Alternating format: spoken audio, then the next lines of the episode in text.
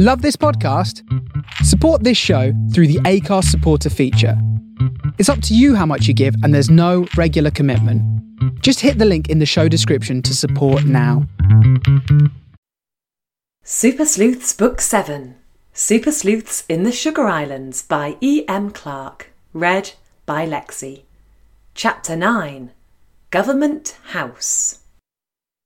Once the sleuths had made sure Anna was okay and the little parrot was sleeping peacefully, they turned their attention to the chest they had found.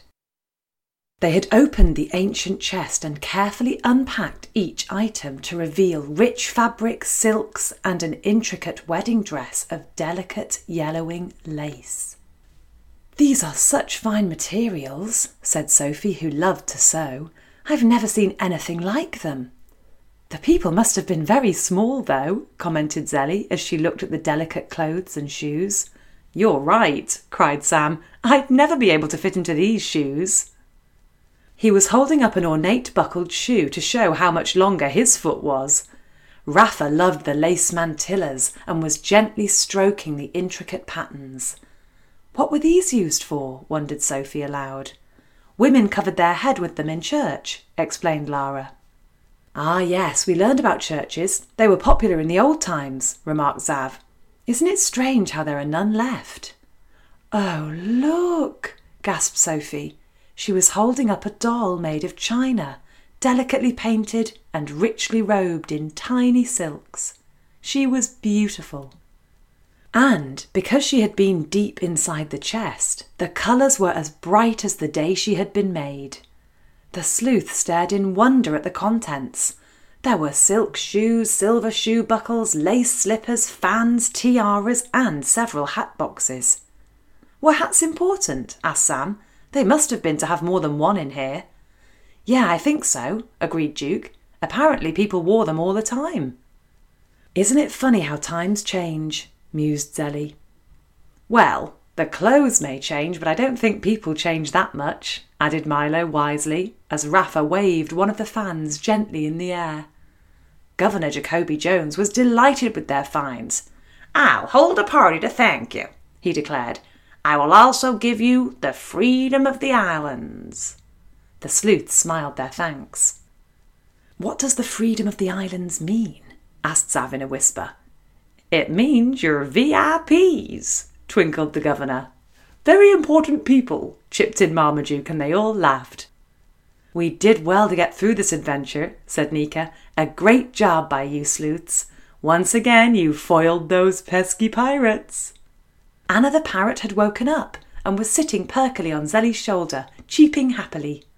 She was no worse for wear, thank goodness, though she did not like Humberto one tiny bit. I know how she feels, said Sophie, stroking Anna's feathers sympathetically. At the party, the governor had really pulled out all the stops. There were pineapples filled with milkshakes, cakes galore, and many sweets, all the colours of the rainbow. Rafa was in heaven, and the children were pretty happy too. That monkey's greed never ceases to amaze me, said Zav, as he watched the monkey stuffing himself with anything and everything he could get his little paws on. Uh, I think that's enough, he declared, as the little monkey tried to shove an entire cream cake into his mouth. Enough, Rafa, he said firmly, taking the little monkey by the paw and leading him away from the food to sit quietly for a few minutes. Is there any news of the terrible twosome? asked Lara, referring to Humberto and Umberto. No, they've managed to do their usual disappearing act, replied Sam with a frown.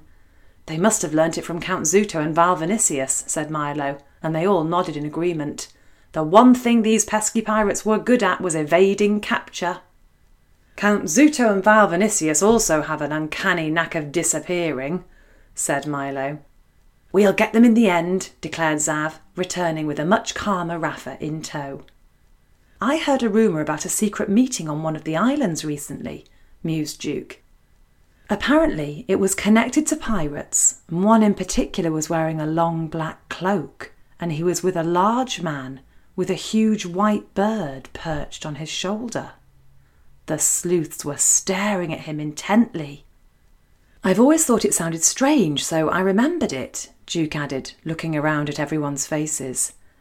That description sounds exactly like Vinicius, breathed Sam. And that sounds like he was with Prince Igor, too, added Zelly with a worried frown. One thing's certain, said Milo. Whatever they were doing, I'm sure they were up to no good. Thanks for listening. Join us next time for Chapter 10 Nika and the Navigators. Help spread the word about the Super Sleuths and their adventures by telling your friends and leaving us a review. See you next time.